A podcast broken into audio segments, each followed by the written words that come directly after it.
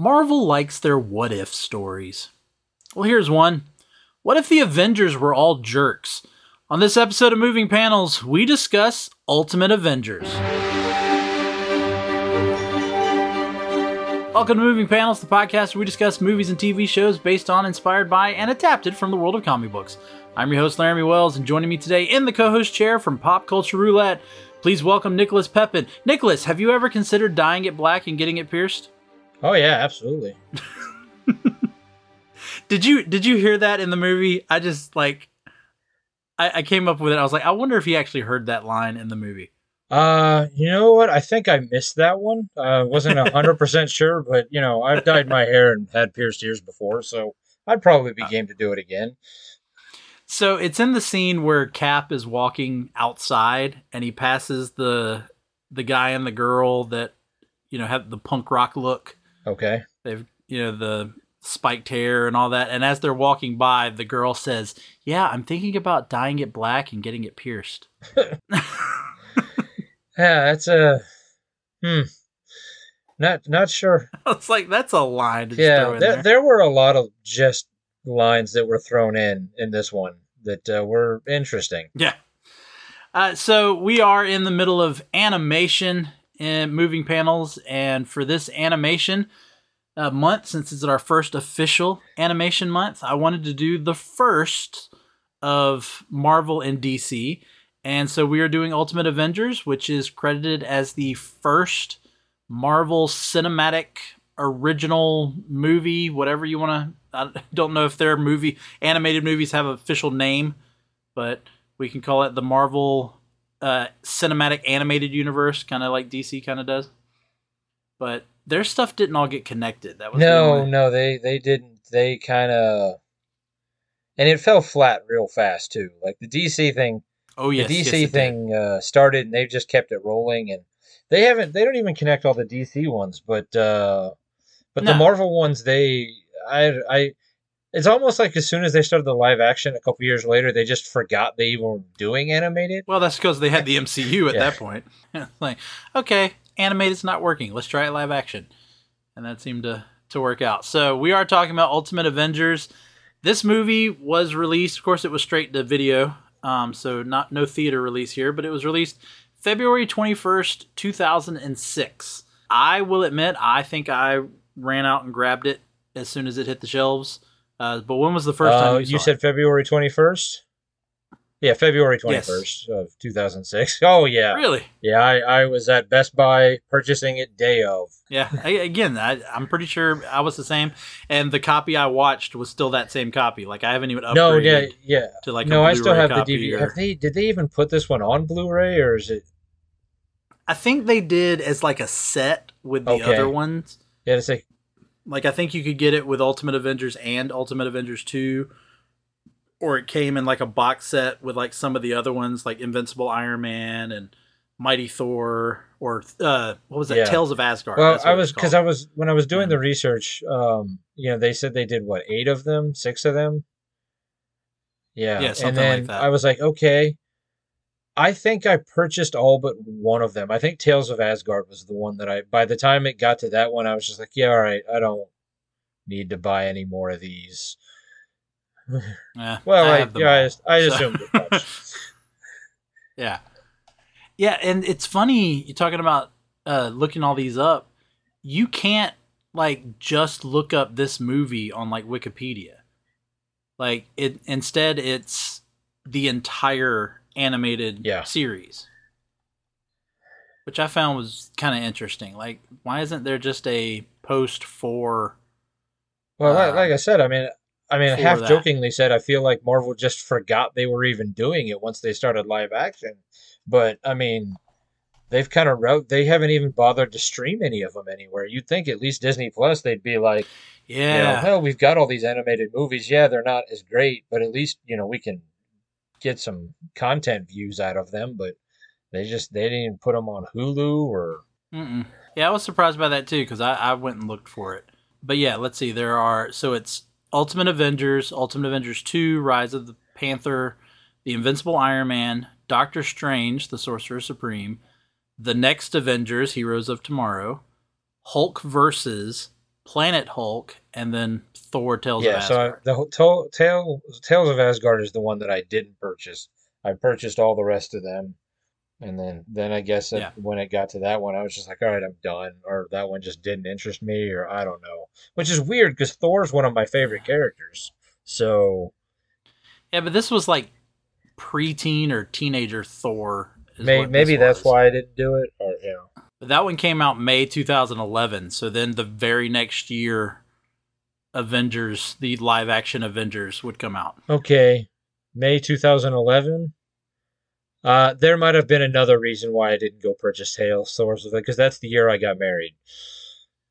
so, oh. and in May of 2000, so that would have I maybe was a little busy uh, with other things than I wasn't really thinking about movies to go purchase. All right. Well, today we're talking about the first one, uh, Ultimate Avengers. Three directors. It was directed by Curt Geda, Steven E. Gordon and Bob Richardson. Were you familiar with any of these gentlemen? No, but I was surprised it took three people to direct a very short movie that really yeah. was lacking. I think total runtime is hour and eleven minutes. Yeah, I think that's with credits. I mean, I think it's really only like an hour and eight minutes of actual movie. I mean, it almost feels like they were doing it more for the beginning of like another series, like because it had, yeah, it was almost like this is our or you know how they used to do with the cartoons where you'd get like the hour episode or or the movie, and then that would lead directly into the actual series. Oh yeah, yeah, they did that with all TV shows. Yeah, they had they would have a little TV movie that would kind of kick it all yeah. off. It almost felt like that's what they were doing, but then they changed their mind. I don't know. It just yeah, but then they would use kind of the this version. They, they didn't use this story, but they used this version for the Disney XD shows. Okay. You know, like the Avengers Earth's Mightiest Heroes, I think was the name of the first one. Then it switched to like Avengers Assemble or something like that. But it was the, it was the same group of Avengers, and it was the same kind of style of animation, but of course a lot more kid friendly. But going into these directors, so uh, I did look these up to see like you know, hey, why why did we need these three guys? So Curt Geda had directed uh, some other comic series, but they were all DC. He directed episodes of Superman the animated series. He directed episodes of Batman Beyond, and he directed episodes of the Zeta Project. Okay. And then Steven E. Gordon had done episodes of X Men Evolution, and then here's a fun one that I, I, think you'll get a kick out of. Stevie D. Gordon was also part of the animation department for Cool World. oh, that's a movie I think most people have forgotten existed. I think I do too until I see it pop up somewhere. I bet Brad Pitt then would wish we would forget about it. then Bob Richardson uh, directed episodes of Spider Man the Animated Series and then he went, he goes further back. He also direct in the 80s. He worked on what not necessarily directed, but he worked on the Spider Woman cartoon, Spider Man and His Amazing Friends, and Muppet Babies. I really see the Muppet Baby connection with this movie. It, it's just yes, yes, it's it's very very very close tie in there. Uh, Giant Man, Nanny, yeah, they were the same. Oh yeah, right up there. Yeah. Uh, but dude, Bob Richardson even goes back to the 60s. He worked on the Pink Panther cartoon. Oh. So I so it's a name that I probably should have known then cuz he's uh, worked on some pretty iconic properties. Uh, but yeah, three directors for a movie that's barely an hour long. So uh, yeah, kind of interesting. Uh, but the story is adapted from the comics. Uh, it's from the Ultimates universe. In fact, officially the Ultimates, the, the new name they gave to the Avengers when Marvel decided to do the relaunch of the Ultimates. And they were the comic book was uh, part of the the brilliant mind of Mark Millar with artist Bryan Hitch, and I'm sure you are familiar with at least Mark Millar's name. I'm familiar. I'm familiar with both of them. Uh, okay. The Ultimate Universe is kind of what relaunched me back into comic books when I in 04 05 when I decided I wanted to start purchasing books again. Um, when I went to the, the store, they were like, "Hey, you know," the the guy at the store was like, you know, there I was because I was just like, where do I even start? Like I haven't read yeah. like you know thirty years, twenty years, and he was like, well, try, and he's like, try Ultimate Spider-Man, and he's he talked me into buying uh. the the volume one of of Ultimate Spider-Man. I went home yeah. and I burned through it like the first night. Yeah. I went back the For next... those who don't know, this is what introduced uh, us to Miles Morales. Right, and, and yeah, but I I started getting into the Ultimate Universe before we got to Miles Morales. So like mm-hmm. I had to play catch up with with the Ultimate Universe. So like I was buying um, graphic novels instead of you know or the you know the trade paperbacks. Yeah, and, the collections. the collections. Yeah. So like I have most all of the Ultimate Spider-Man in trade. Um, the Ultimates I have in the hard hardcover uh, trade yeah. of of uh, the first you know like thirteen issues.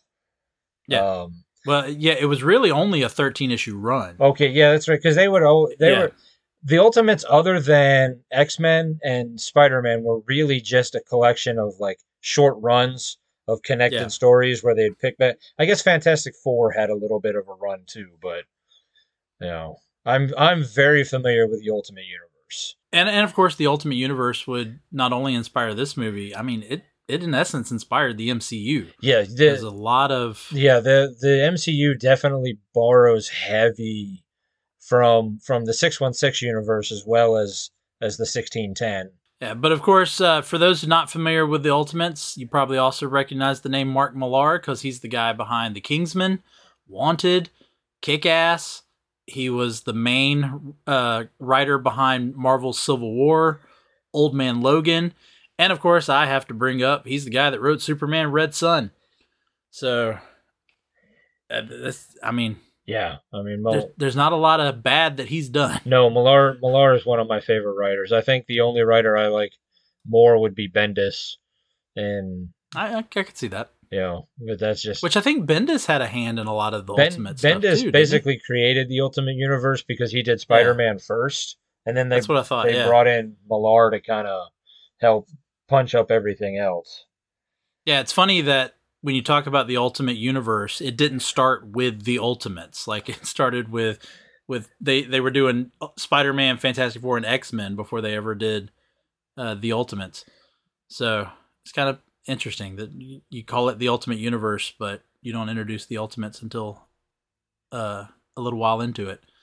Uh, and then artist Bryan Hitch, who drew the comic, uh, his name rings a bell to me because he's also the artist behind The Authority for DC, which James Gunn is planning on turning into a movie. Yeah, and you know, like I don't. I mean, I'm. I know that you have because you do your research. But for those of you who haven't, go look at least at some of his artwork from the Ultimates. It, there is just some absolutely gorgeous splash panels uh, in the Ultimate book of of you know the two double page just full Hulk or full you know whatever. I mean, it's just Hitch is a really good artist. Yeah. Well, for the 13 issues, they had uh, I don't know if they were main covers or variant covers, where each cover was just one of the of I say the Avengers, but one of the Ultimates. So there was like an Iron Man cover, and there was a Captain America cover. But I actually I, I am I do want to get into the look of some of these a little bit later, so we'll we'll we'll come back around to that. So, Ultimate Avengers was written, the screenplay by Greg Johnson. This is the same guy who wrote for the animated series Wolverine and the X Men. He wrote for the Incredible Hulk series in the 90s, as well as the 90s Fantastic Four animated series. So, again, you had a lot of people in this who had experience. And so I wanted to bring all that up because we're going to get into what went wrong with this one. So okay, I'm, I'm not. I'll go ahead and you know give my final res- my final decision a little bit. It's not bad. No, but but we'll get into it. So let's get into the characters. Uh, we'll do a quick run through. So Captain America was played by Justin Gross, who is mostly a video game voice actor. You got Nick Fury, voiced by Andre Ware, who um, would also voice Nick Fury in the Fantastic Four video game that was based off of the Jessica Alba movie. Uh, Marc Worden as Iron Man, Tony Stark. Uh, he would continue voicing Iron Man for some of these other movies. He did it for Invincible Iron Man and even for the Iron Man bit at the beginning of Planet Hulk. Um, you have Grey Griffin, although in this uh, she was credited as Grey DeLisle, uh, playing the Wasp. Many probably recognize that name. I mean, she's Wonder Woman for the DC superhero girls. She was Captain Marvel on all those DC or not DC, uh, Disney XD shows. Um, and for those of you who don't watch uh, comic book stuff, she's Vicky on Fairly Odd Parents. She so, she has uh she has done a lot. Her IMDb page. She has, yes. Her IMDb page is long with voice credits. Really, everybody in this the their you know their IMDb page is just filled with voice work. And then you got Giant Man, Hank Pym, Nolan North, uh, who, hey, he's also Superman in like the Lego video games. Uh, he's Green Lantern in a lot of the DC stuff. He was Connor Kent on Young Justice. And then live action, he played uh, Peter Hastings on Pretty Little Liars uh, for the people who watched that. And then Bruce Banner was voiced by Michael Massee, who I did not know this. He was the gentleman uh, in The Amazing Spider Man. The guy you see at the end of the first movie that's setting up the whole Sinister Six. Okay. Do you remember that? Yeah, vaguely. Yeah, that's the guy who voiced Bruce Banner. Uh, he was also Fun Boy in The Crow. Oh, okay. Going back. Uh, yeah, because I'm sure you want to bring up the memories of The Crow. Yeah. Then you've got, I mean, who else could be the voice of the Hulk other than Fred Tatasciore? I mean, the dude is the Hulk. Then Black Widow, voiced by Olivia d'Abo, who was Princess Jehnna from Conan the Destroyer and um, was oh, what was her name on? Uh, and now I'm blanking on the the the Fred Savage show in the eighties. Um, oh, the Wonder Years. Yeah, the Wonder Years. Yeah, and she uh, she's the one name that kind of stuck out to me. I mean, other other than the fact that I know a lot of these people from animation, like she's the one name who's like, "Oh, you're really well known for being a live action actress." where yeah. most everybody else is really well known for being the voiceover people. Now she was also she was Carol Ferris, aka Star Sapphire, in the Justice League animated series. I mean, she's done so, a lot of animated stuff. Yeah. But you know, when I think of her, I think of uh, Wonder Years. I think of the Big Green. I think of you know, you know, other stuff like that. I don't necessarily immediately head to animated. Where if you say Nolan North, I'm immediately like, trying to yeah. it's it's easier to lay, list the com- uh, cartoons he's not in there's some truth to that uh, then we've got david boat as the voice of thor again another ma- big voice actor here uh, he played the th- he actually vo- voiced the thing for the disney xd animated shows uh, and then you've got nan mcnamara playing betty ross uh, who not actually that much of a voice actor. She's probably the one that really hasn't done a lot of voice stuff. But this woman has appeared in TV shows going all the way back to Alf and then all the way through 911 Lone Star. Oh, there you go. Like she has had a really consistent career for a couple of decades. So I'll go ahead and ask the question, then we can dive into some of these uh, these a little bit further. But who do you want to see again, and who do you wish would get ripped apart by the Hulk? Um, well, we'll get to it, but I, I would say the guy who did Banner, uh, Massee. Yeah. I just I didn't I don't I don't know like I didn't the the the voice and the character just didn't match for me. Like the look of the character the, didn't match with the voice. Yeah, the look of the character didn't match with the voice. And then you know, I mean, when you can't go wrong with Grey Griffin or or Olivia. I mean, well, Olivia d'Abo was. I thought that accent was a little that's what I was going to ask you. What do you think about the Russian accent? It was a little like obviously fake, which I have a problem with because you know a lot of people have talked about when Scarlett Johansson was playing Black Widow. It's like, well, she doesn't have an accent, and I'm going, well, she shouldn't because she's supposed to be this super spy, right? And a super spy would not have an accent, especially if you know the whole premise behind Black Widow is that she was a spy undercover in America. Like she's not going to have this thick Russian accent. Now I know the Silver Age version did. Like you would read yeah. the bubbles, and I think they would even sometimes even say in Russian accent. Yeah.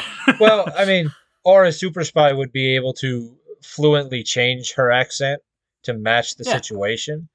But you know, I, the, her character did so little that I didn't really think much of it. It it's just Michael Massee, I guess. Just his his it just bothered me. Like it really didn't match for what I thought it should, what I thought he should sound like. So I'm not going to disagree with you that, but I think more so that was the case for me for Justin Gross as Captain America. I thought he sounded too much like a kid. You're not wrong. I mean, it, it, it really comes down to there's a lot. I mean, that one, you know, Banner just stood out more than the rest of them. But there was a mm. lot of them that were just like, man, this doesn't. And I think that might be where we begin to see what didn't work and why it fell apart. Yeah, I, I think though character wise, I probably, I honestly didn't really care about Black Widow being in this. What? So was she? I, yeah, and that's part of it. I mean, you could really say the same thing about Thor. Uh, I mean, Thor's in the movie probably what a total of seven minutes, if that. Yeah. Yeah, shows up at the beginning and then shows up again at the end out of the blue. So I really wouldn't care about that. I will say I I actually kind of like Nolan North as Hank Pym though. Yeah, I mean he did a really good job of of being the jerk. I mean, I do I do think that maybe they went a little bit too far in establishing that he was a jerk and sort of irredeemable. And I'm guessing we'll get to why in the the moving panel section. Yeah, yeah, yeah. um, but uh, you know, I just I felt like they maybe they should have at some point like toned it down a little bit or given him some like yeah he's a jerk but at least there's a little bit of a redeeming quality for him to still be on the team. Yeah. Because I mean he was just like every know. every time he would like Cap would give him an order he'd be like you don't even know what you're talking about. You're like but that's Captain America like like come on you know who that is right like yeah. Uh, yeah, I'm not saying that the character was good, but I think the character worked for what it was. I, I do want to go to Iron Man real quick though, because this is what I was coming to earlier. You talked about the artwork that Bryan Hitch did for the the comic. Now, I didn't I didn't look up who did the artwork. I know that Bryan Hitch like supervised for this, but I don't know who actually did the art. What did you think of the look of Iron Man? I mean, I, I thought it was a pretty. I mean, are we talking about the Tony Stark? Either one. Okay. I mean, they definitely were using more of the Ultimate armor, the the one that yeah. the one from the Orson Scott Card book. I don't know. I mean, it just it looked.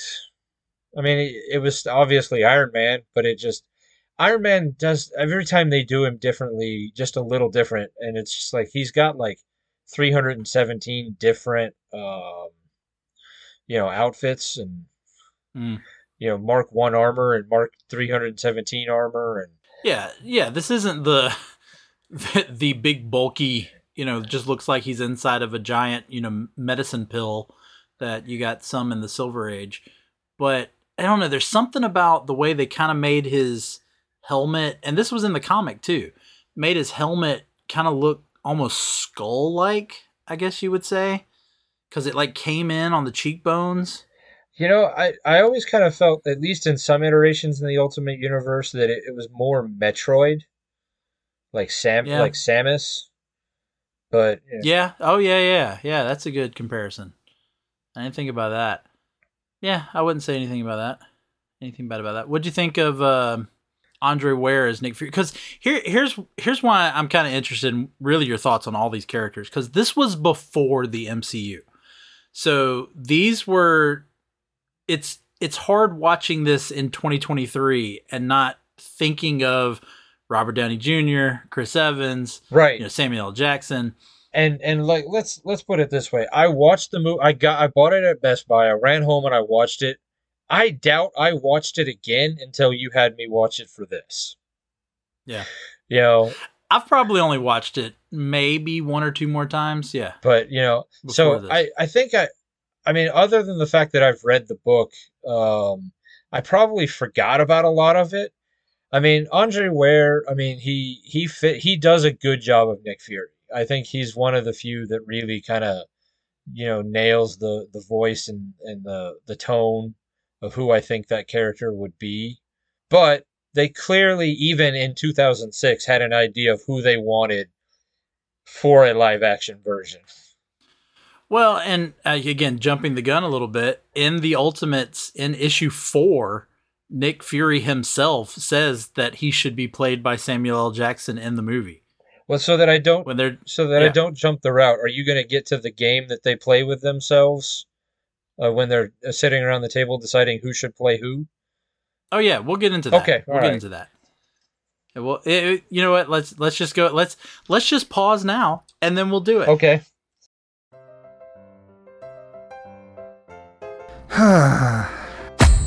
what seems to be the problem, pal? There's just so much pain in the world, so many issues. I don't think I can bear it. Hell, friendo, it sounds like you could use a dose of pop culture roulette. Pop culture roulette? What's that? Some sort of pop culture themed podcast or something? That's right, sonny boy. When hope seems far, dive into some PCR. But I already get my entertainment news from Variety. Huh, that's pretty good. If you're a chucklehead, PCR gives you news you need, condensed, unfiltered, and raw, from three nerds who know a little something about something. Wow, okay, sign me up. That's the spirit. Pop Culture Roulette. New episodes every Monday, available on all major podcast directories. So I was reading, I was rereading the book because I, like I said, I, I do love the Ultimate Universe. It was what got me back into comics, not just watching and, and, and you know, not just watching them and playing the games, but actually reading them. So I went back and I read it and I was like, oh, okay. And then I saw that I was like, they fantasy casted themselves in the movie. And yeah. uh, there were some interesting choices. Do you have the list, or do you need me to go through the list? Uh, I have it. I think I got it. Okay. But uh, I have. Uh, they wanted Johnny Depp to be Iron Man. Yep. Uh, which I think. So this is what I I know that they struck a deal with Sam Jackson to use his likeness in the books.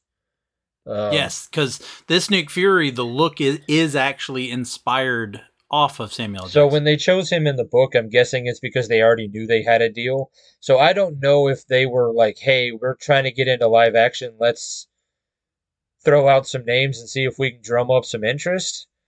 I mean, they've done this for years. I remember old issues of Wizard magazine where they would like fan cast the X Men oh, yeah. or something, like but, Kevin Costner but, as Cyclops. Right, and, but it was it's one thing for Wizard to do it. It's another thing entirely for Marvel itself to do it. Yeah, true. Uh, they had Steve Buscemi for Hulk slash Banner.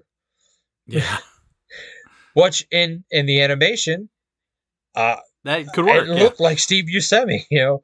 Uh, Fury, Sam Jack, Captain America is Brad Pitt.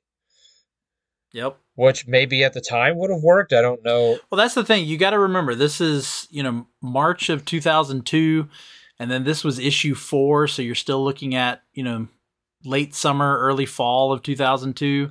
Yeah. So right here, the early 2000s, yeah, Johnny Depp is hitting his stride with the Pirates of the Caribbean movies. Brad Pitt's got a, a run going. Um, this one was a little strange, but it because it, it didn't really translate for me. Lucy Liu as Wasp. Well, Wasp even says in the comic, she goes, "Is it because she's Asian?" Right. Um, and then Matthew McConaughey is Hank Pym. All right, all right, all right. Which might still work, but I mean, obviously Michael Douglas took that role. Um, and then I couldn't. I don't think I have anything else written down. So.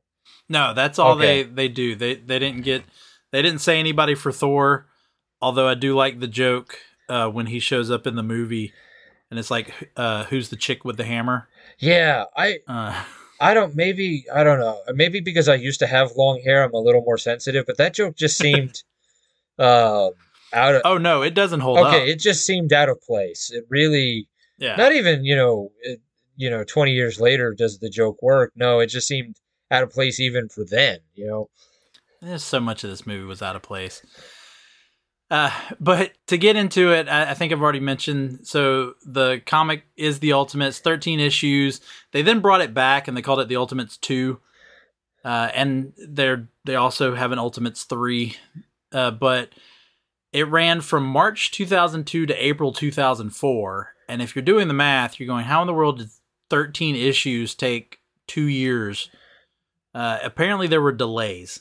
Uh, in the run of this 13 issues. Yeah, 13 issues, but it took two years to do it. But the story reboots the the Avengers, and they keep uh, essentially what was the original lineup from the the Avengers comic from back in the 60s. Of course, they do add in uh, Nick Fury and Black Widow. Uh, the comic book also adds in Hawkeye and then randomly Scarlet Witch and Quicksilver.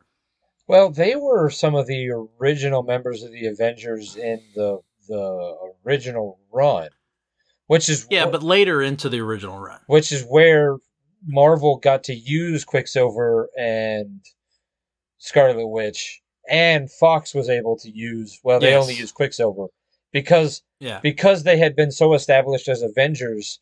Like Fox mm-hmm. had to share credit with those two which is why yeah, we have the like, whole Quicksilver mess right now. But yeah, a little loophole and well, and see that's going to get messy even more so with the fact that uh oh I forgot his name um Evan Pe- dude that played Evan Peters or Aaron no no Aaron the, Taylor Johnson yeah Aaron Taylor Johnson is returning to play Kraven. uh Kraven so I'm like okay this is going to get more confusing now because if he's coming as Kraven as part of the Spider-Man universe, but they've now connected the Spider-Man universe to the MCU.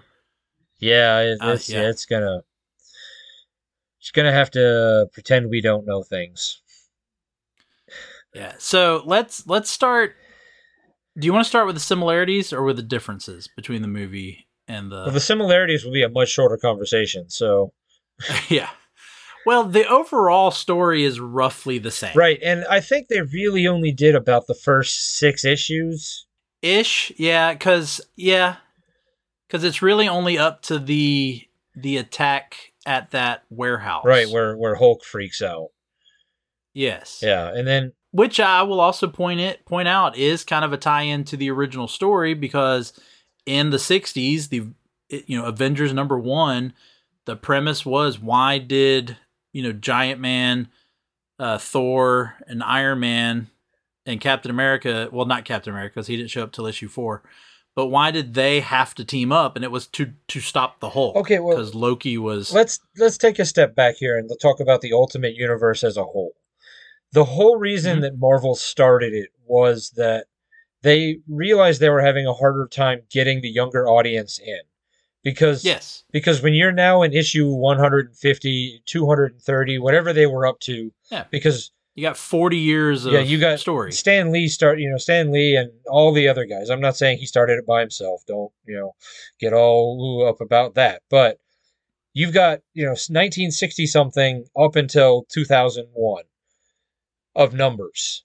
Where if yeah. you're coming back into it or you're new, it's kind of hard to get in because you don't know where, which is why they always restart numbering so that, you know, mm-hmm. like they keep the numbers low.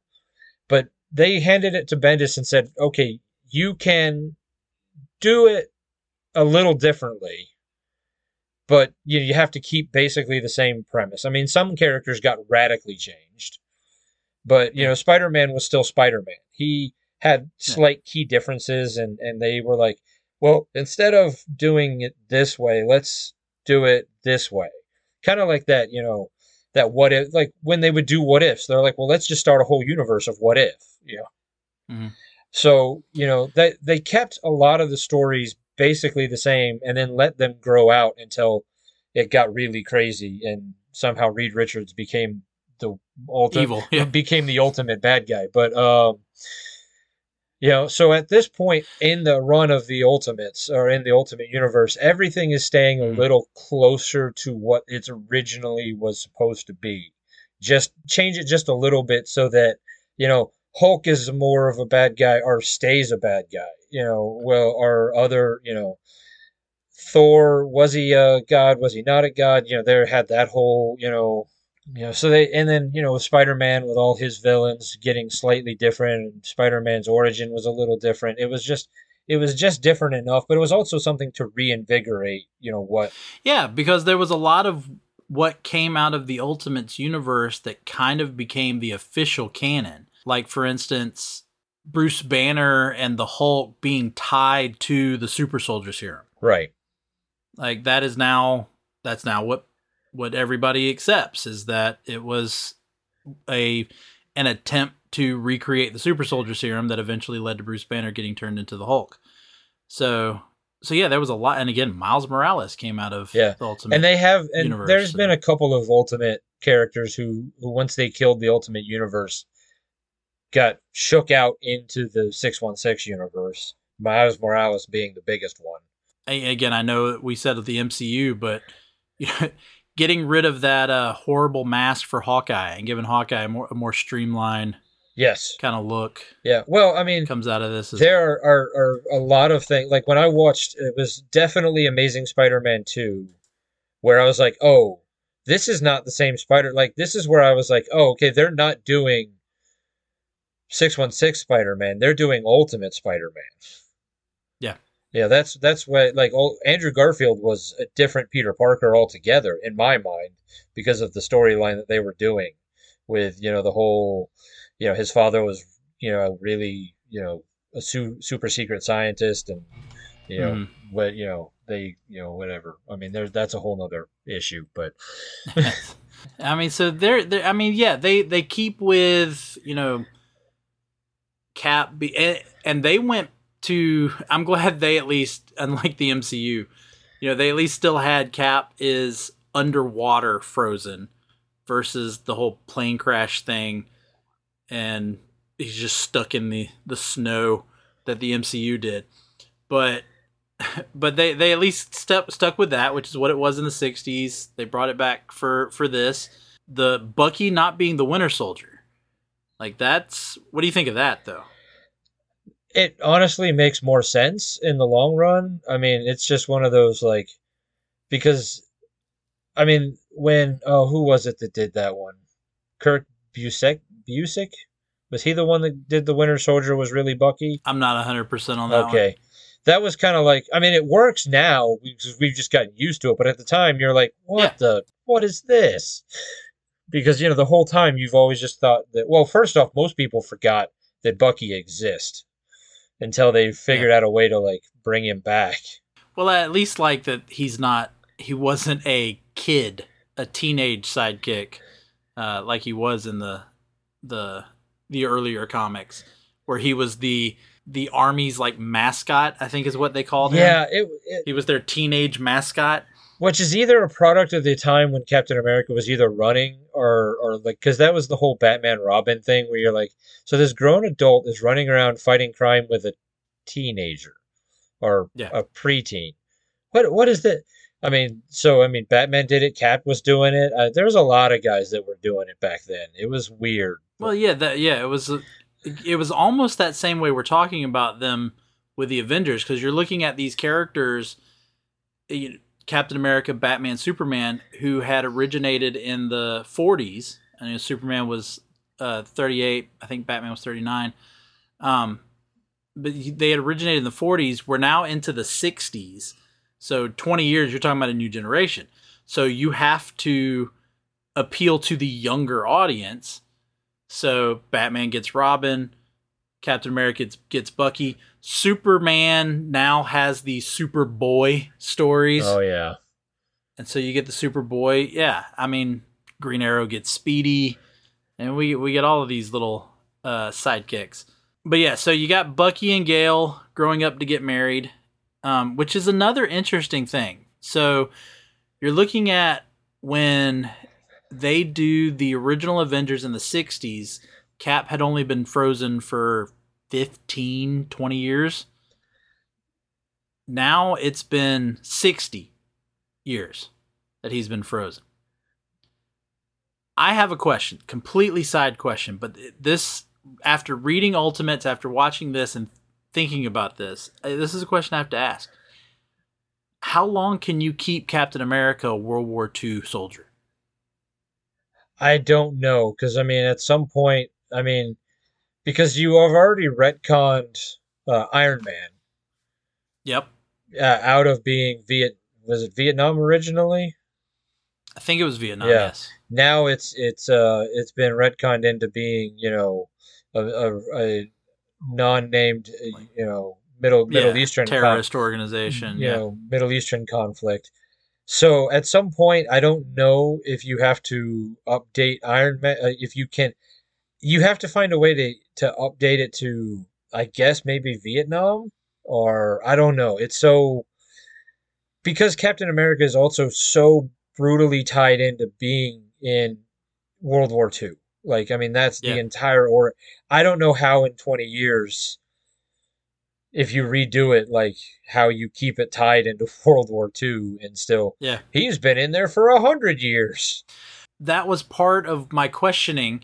Was it's been sixty years with the technology that you have? How have you not found him yet? How? Why did it take you sixty years to find him? It's a good question. Even if you didn't know exactly where he fell, you obviously had to have an idea because you know the event. Which so which is does how why does it take 60 years? And I know they try to brush it off by having Betty Banner say this is the Atlantic Ocean and there are currents and tides and which is changes and, which is where at least I think the animated movie makes a little more sense because it was just him finding a body mm. in the Atlantic Ocean somewhere in the art, you know, it would be darn near impossible. Where in the MCU where he goes down and stays in the plane, True. It's yeah. pretty hard to lose an entire plane. I mean, it's yeah. not impossible, but well, I don't know. Amelia Earhart did it. Yeah, I so... mean, I mean, MH three seventy, you know, from what three or four years ago is still just gone. Like we don't know where it is. Yeah. Uh, and then of course they they keep the the Thor being reluctant to join aspect from the comic. Um, what do you think of the way that? Wh- what do you think of Thor being this environment? Like my question is, why? Why is he an environmentalist? Solely because he was in the comic book. I don't, and even then, that's such a stretch. Like, why? Why? I mean, Thor being who he is, I mean, he would care about the environment, but only to an extent. Maybe not enough to be like basically an eco terrorist. Yeah, it's just strange. It was just, I mean, it's it's almost like we want to make him a hippie, but he's got to be a hippie in the 2000s. Yeah. And I guess they think, you know, uh, environmentalists are as close to hippies as you can get nowadays. Uh, and then I've already mentioned the banner stuff and him secretly testing on himself. That comes from the comics. Uh, and then the Chitauri. This gave us the Chitauri, which were, I guess, the Ultimates version of the Skrulls. Um, yes and no. Um, yeah, I, that's why I was because I know that they uh, later would then bring in the Skrulls. Yeah, I mean they they kind of brought in the Skrulls and the Fantastic Four for a very very brief. I'm not even sure if it was more than an issue. Um, yeah, but you know, and because of the weird rights with the Skrulls to begin with, that's why I think the MCU chose the Chitauri um, for the Avengers movie. Um, yeah. But because they already had an alien group that they could use. But yeah, the the the Chitauri in the Ultimate Universe is definitely a lot closer to the Skrulls being shape shifting and yeah, because shapeshift. Yeah, I mean the Skrulls are already you know the bad guys in for the most part in the Marvel in the six one six universe, but they don't necessarily like kill people or like suck their organs out to take their body you know to overtake them like to be the shape. Which in the comic in the comic, it's implied that they eat the person. Yes. In order to, yeah. Yeah. So I mean, it's a little bit more, but that's that's the again that goes back to the whole thing with the Ultimate Universe is that it's supposed to be a little more grounded in reality, a little bit dirtier, a little bit, you know, a little bit, you know, edgier. Like they took everything and they, you know, they, you know, they, they dirtied up a little bit, made it a little bit more, you know, because there's definitely some things, and I'm sure we're about to get to that section uh, where stuff that happened in the Ultimate Universe is not as kid friendly as the 616 universe. Oh, absolutely. Uh, I do want to talk with the Chitauri, though. One of my biggest issues with the movie is when Cap enters that room and you just see these aliens like typing on the computers. And that's it. That's your reveal that the Nazis are working with aliens. Whereas I think if you maybe held back on that just for a, a few minutes, and when Cap throws his shield into Kleiser and you see that Kleiser's an alien, like that should have been the reveal. Right. To me. Um okay. Cause I also wrote down the camera lens that Bucky's using picks up is must be the best camera lens of all time from 1940 something. From the 40s. To yeah. pick up Cap on the ship, like ripping the panel off.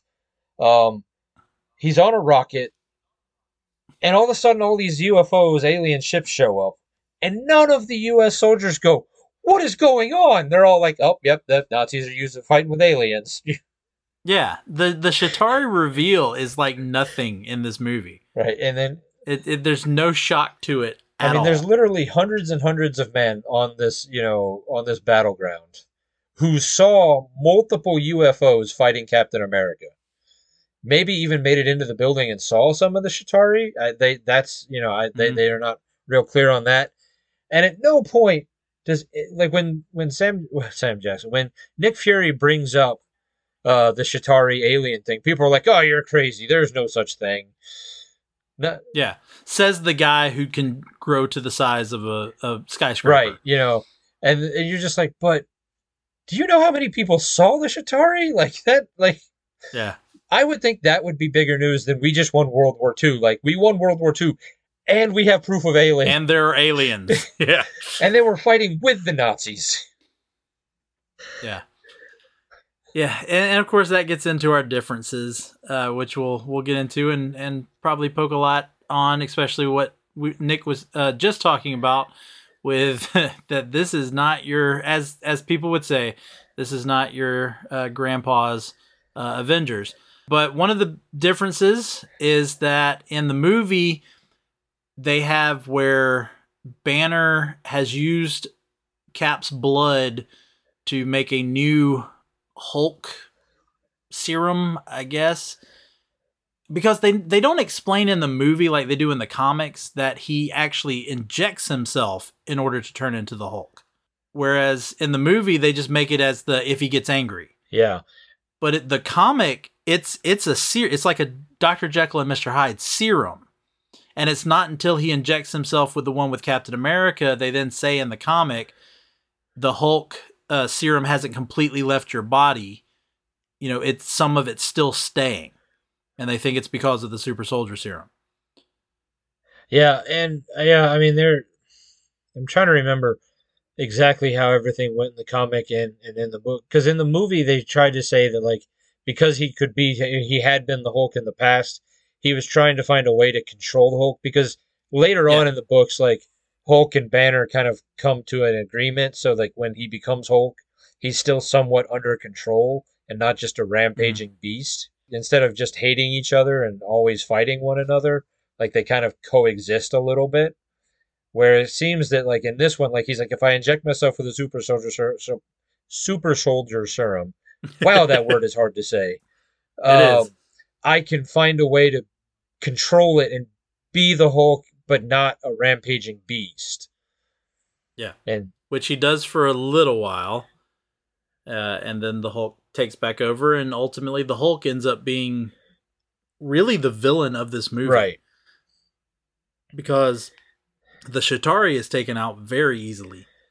Uh, and then it turns on to be the Hulk. But yeah, he never he never gets control in this run of the story in the comics. Uh, he is just a rampaging monster who, and we're to keep it as PG as we can as we're talking about this, but in the comics, Hulk is angry because Hulk want Betty. Hulk want Betty in the biblical way. Yes. yes. And she's and he's very and, mad that she's on a date with Freddie Prinze Jr. yes which which me as a Sarah Michelle Gellar fan was like, wait, wasn't Freddie Prinze Jr. with Sarah Michelle Gellar in 2002? And yeah. they were. So, um, but and then he he thinks that Captain America is moving in on Betty or not Betty, yes, on Betty. Uh, and so he gets jealous and goes after Cap, but then Cap uses the most simple like reverse psychology on him and makes the Hulk think that Kleiser is the one actually going after Betty and that's what makes the Hulk fight the Nazis the Chitauri, whatever. It's it's weird in the comic. Yeah. Yeah, I mean, it's very weird. Yeah, and I just I was just looking at my notes again, I, and I re- I realized I, I probably shouldn't take notes in two separate places, but I did. Um, in issue three, there was a some there was a, no, a a joke about nose breaking that involved Robert Downey Jr. Oh, I don't remember. Yeah, that. I wrote it down, and I wish I had been a little bit more careful about writing it down because I don't. Because first off, one, I don't remember Robert Downey Jr. ever getting his nose broke, but I'm not like a like an expert on his you know life. Um, but they make a joke about, oh, if I break my nose again, I'll I'll be like Robert Downey Jr. And I was like, well, that's funny because he ends up becoming Iron Man. Um, one of the bigger differences, well, uh, you know, with Iron Man is that in the in the Ultimate Universe, I believe from the get go, everybody knows that Tony yes. Stark is is Iron Man. Yeah, that was literally my next note. And and that was that and that in the in the movie they tried to keep it secret because I mean that and that's where the six one six were picked up on. Well, and the MCU really picked up on it because at the end of of Iron Man one, where he's doing the press conference and he just goes, "I'm mm. Iron Man." Like that's where they were like, okay, this is probably more in the Ultimate world than you know the six one six world. Yeah, yeah that that was, and then uh, another, I think, big difference is the movie tries to keep to the Silver Age Captain America, the one that Chris Evans even portrayed of the ultimate Boy Scout. But in the Ultimates comic, Cap is not a Boy Scout. No. Like Cap does a lot of gray area stuff. Yeah, and and in the first few issues like it's not it it's becomes later when you know he's a little bit more violent a little bit more willing to push the envelope on the battlefield. You know there's a, a great a great scene in the book that i i, I want to say it's in the first run. I didn't get to that issue where he's beating somebody and he's like you think this a on my uh, helmet stands for france? Yeah. yeah, that, that's what he says to Kleiser in the in the the fine at the end of this 13 issues when he's fighting them and uh Kleiser's telling him something about, you know, you'll never win, why don't you just surrender? And he says, "Do you think this A stands for France?" Yeah, which I don't think yeah. even if he uh even if he thought it, I don't think the uh the Chris Evans version of of Cap would ever say something like that. Well, even even the way he uses Hulk as a weapon the Chris Evans cap would not do that. Uh, in the way he does it. Uh, or or and let's go ahead and get into this. The Hank and Janet storyline. Yeah. And Cap goes after Hank. Like takes vengeance out on Hank for what he does to Janet. Yeah, because I mean, and I think does in the regular 616 in the original you know silver age golden age whatever run of of ant-man and the wasp and when ant-man is keeps going between hank pym and ant-man and and giant yellow man, jacket. he slapped janet in that run too right? Yeah so it's a, yeah that's the the the catalyst of the story is there's where hank pym he is yellow jacket at the time. Okay and he's getting really frustrated because the Avengers I think they've kicked him out at this point. I know this is around the time where he gets kicked out of the Avengers. And Hank is actually causing issues so that he can come in and look like the hero and the Avengers would want him back. And Janet was like, You can't do this. You can't do this. And he turns around and backslaps her and that's the the infamous you know meme shot that you always see of him hitting Janet. This one takes it to a whole different level. Yeah, it is uh it's a little bit more than just slapping. There's, yes. Yeah, there's there's some very very violent physical battle between the two of them. I mean, they even they even start using their powers on each other. Uh, she goes to wasp size and stings him a few times, and then he gets his helmet on and ultimately has her attacked by a swarm of ants while she is wasp wasp size and sends her into anaphylactic shock because of it. Yeah. And I mean, it, it's bad. Right. And I mean, and I think that's where like because they were doing an animated movie the, and they were trying to probably keep it more kid yeah, friendly you're not going to do, do so i think that's where they were like well let's make him as much of a jerk as we can and he was a jerk. without doing that so that people still hate him you know? Yeah. And and i think they they there was at the very end there was the little hint of it when they're talking about, well, I guess we're a team now, and then they all kind of uh, part ways. And as Hank's, this is well, this is that middle part where the the story goes wrong, the the mission goes wrong, and this is in the movie. And Hank goes to walk away, and Janet, I think, says something, and you hear Hank go, "Janet, now!" Yeah, and she just she just stops what she's saying and walks off. I think that's the one part of the movie that hints at their toxic relationship. Right. Yeah, and that's and again, I you know I think it's it's you have to be because it, they were trying to do it more for kids. You know, they weren't trying to do like you know sausage party. Yeah, you're not gonna have domestic violence in a right animated yeah. superhero movie. Put it in the comics, but not in the the animated movie. Uh, but what did you think in the comic? Janet though isn't necessarily. You know, I, I hate. I don't want to make her sound like she's not a victim because she's one hundred percent a victim. But I mean, one of the first things she does when they are having to fight the Hulk is she takes her top off to distract the yeah. Hulk. Um, that is, you know, and that's where I get with the, you know, like I said, with the Ultimate Universe you know, being a little bit dirtier than the regular universe. Oh yeah. And that that is you know, because they just they're like let's be a little bit, you know, not not adult in the classic sense of the, you know, like the ooh, you know, the titillating version of being adult, but adult is in like we we don't want kid kids reading this. This is more for like teenagers and above.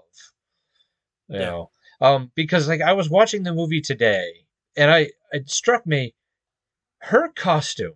How what are the physics of that? Like how does it work? Like it doesn't seem like that costume should be able to stay on. Yeah. Cuz it Well, yeah, cuz it it just cuz she's got to have the opening in the back for her wings. And then the front of it just comes around. I mean, it's like a, it's kind of like some open back dress. Yeah, but I mean, it's also it really like for like really like super like spandexy. It just didn't make a lot of sense from a design standpoint, but it's also animated, so whatever. So they also retcon her in the comic, and they make her a mutant. What? Yeah, which they they kind of they were. I don't remember where they were in the Ultimate X Men when the uh, Ultimate started because they, you know, they talk about it in the book where they're like, you yeah. you didn't want them to find out you're a mutant because mutant. Yeah, because X Men were still looked down upon. Yeah, mutant was still a, a dirty word, you know. Yeah. Uh, one other thing I want to talk about, and then we can go on to our final decision. What were your thoughts in because this doesn't happen in the comic, so this is just for the movie. What were your thoughts on Hulk lifting Mjolnir? I think that is not okay. Yeah. Yeah. I, I didn't like, especially the fact, so he struggles to pick it up first, and he's using both hands. But then once he picks it up, he just takes one hand and throws Mjolnir, and then he just picks it up the second time with ease. Yeah, it, it didn't really follow its own rules. I just I there there again, it's been so long since I've read a lot of it. I can't remember what the rules on Mjolnir in the Ultimate Universe were compared to the 616 universe. In at least in this run of the Ultimates, these 13 issues, they didn't establish it. Yeah. Uh, I think he does call the hammer uh, Mjolnir, even though of course it looks more like Stormbreaker, but he calls it Mjolnir. Whereas in the movie, he never calls it Mjolnir. Right. Because I mean, in in the book, we have it established that he, you know, he was somebody Thorensen or Thor Legend or I don't. He was a guy who yeah. had a mental breakdown, and now he thinks he's Thor, and so that's what most people thought it was. But you come to find out that he was Thor all along, and the mental breakdown helped him realize that. Yeah, well, they they went, they did a roller coaster with it, and this wasn't in the thirteen issues.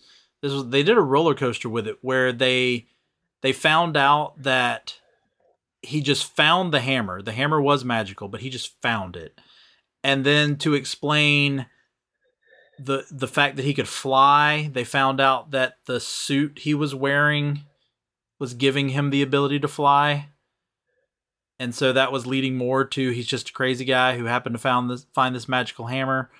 But then they later said, nope, he's actually is Thor, the the Thunder God. Yeah, it, I think sometimes the Ultimate Universe got so wrapped up in trying to be just a just different that they kind of forgot to make quality. Not to say that I mean a lot of it was good, but sometimes you're like, wait, what is? It's a good story. What is going on I, here? But, you know, yeah.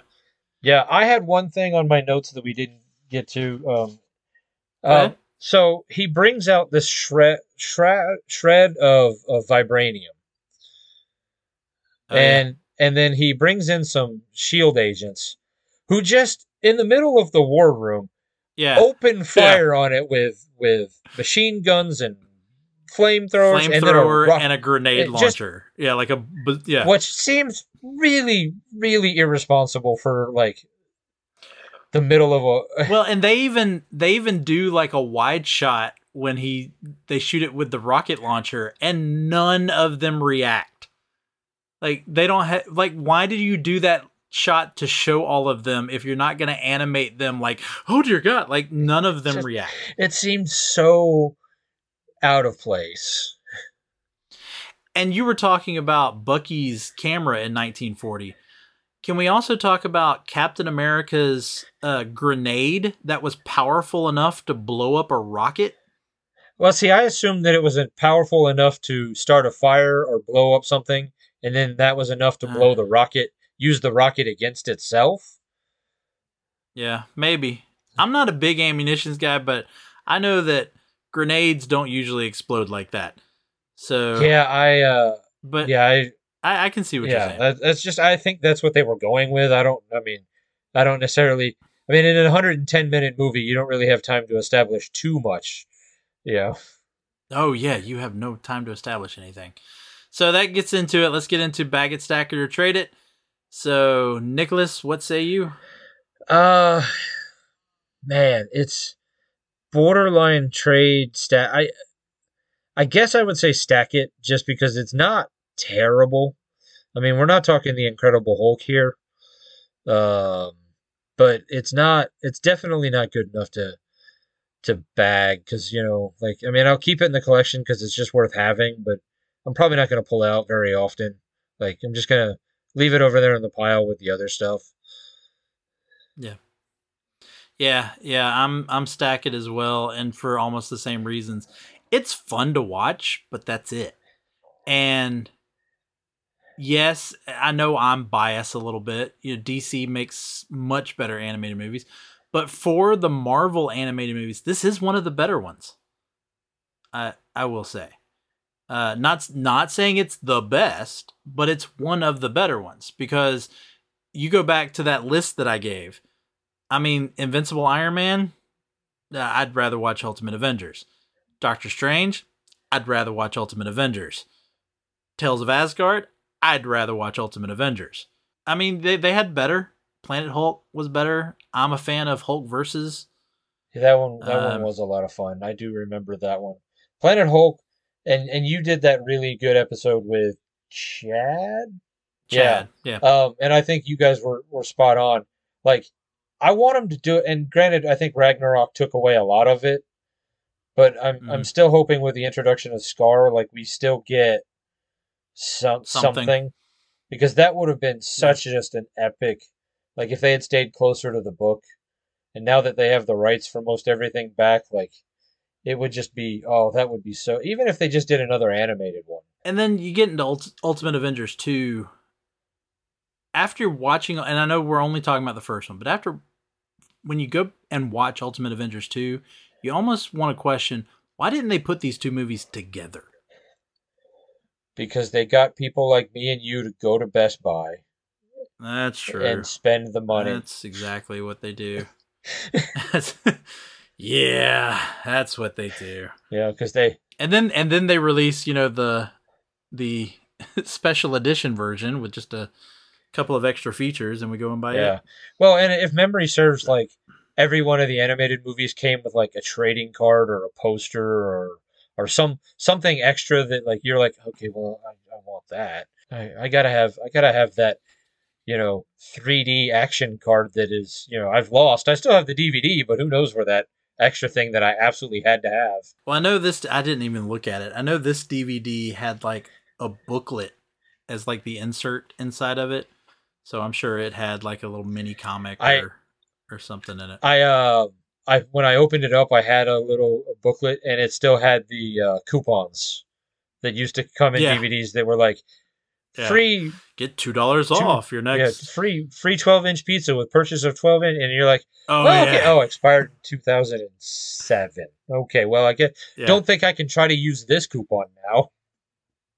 yeah, but that's what's fun. And again, these were the first. I mean, it was the first one of the Marvel uh, animated stuff. So we there's there's others out there. Again, we've already talked about Planet Hulk, uh, and we got some of the others we'll talk about. So we'll see we'll see how that goes. But but we'll go ahead and wrap it up here. Uh, again, the movie's only an hour and eight minutes before credits, and so we've we've sat here and talked. Is you could watch the movie uh, while we've sat here and talked.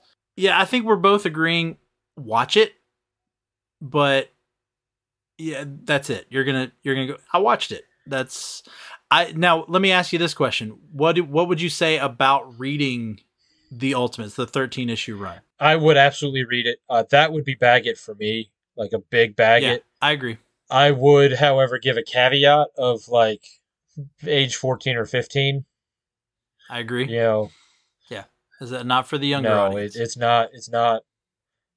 I mean, you have to know your kid. You know, you have to know what their maturity level is, and and know what they can handle. So maybe maybe a young, slightly younger kid can handle it. I was reading James Bond books way earlier than I probably should have been reading James Bond books, but um, I think my parents knew I could handle it. Not uh, well, become a British Secret Service agent.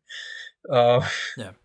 But um, you know there there there are things that are a little bit more adult in nature and and but nothing yeah. like nothing like X rated uh you know like not no. not like not like say Brightburn you know when you're talking about comic book movies and and you're like yeah you're that's rated R and you're keeping it it's a hard PG-13 you know that that PG-13 yeah.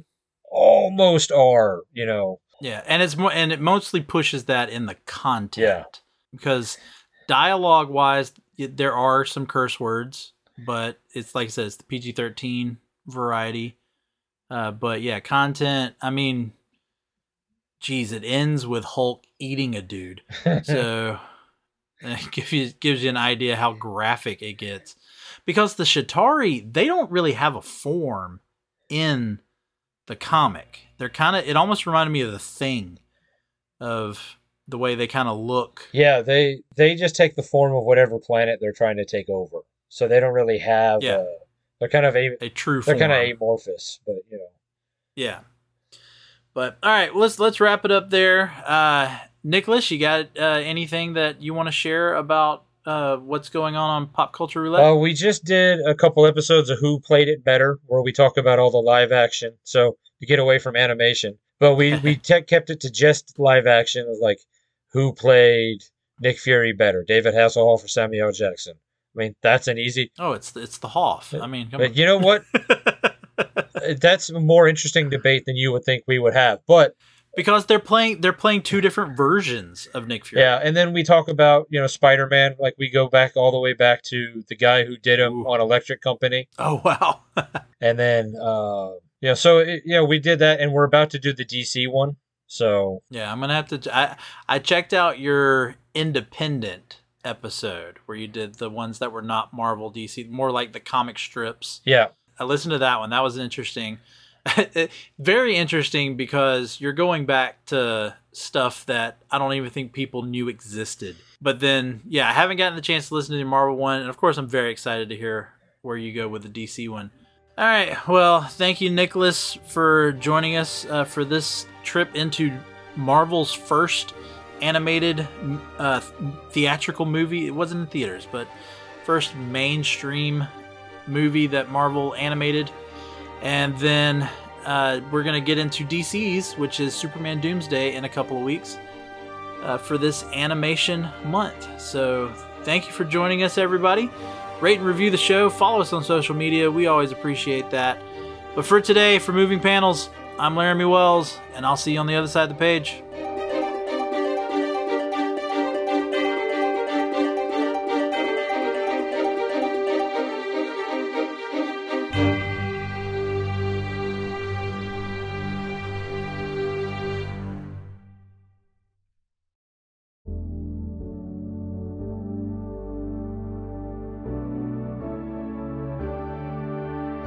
Life moves pretty fast. If you don't stop and listen to an 80s Flick Flashback podcast once in a while, you could miss it. Do you love movies of a certain age? Do you miss the days of VHS tapes, VCRs, and the video rental stores? Does the thought of another 80s movie being remade seem inconceivable? My name is Tim Williams. I'm the creator and host of the 80s Flick Flashback podcast. On each episode, I'm joined by guest co host to discuss one of the many movies released in the 1980s. We share our first time watch memories, our favorite scenes, and even learn some behind the scenes stories about the cast and crew along the way. New episodes are released every other Friday on your favorite podcasting platform. So make like a tree, get out of here, and go listen to an excellent episode of the 80s Flick Flashback Podcast. The ad is over. Go home. Go.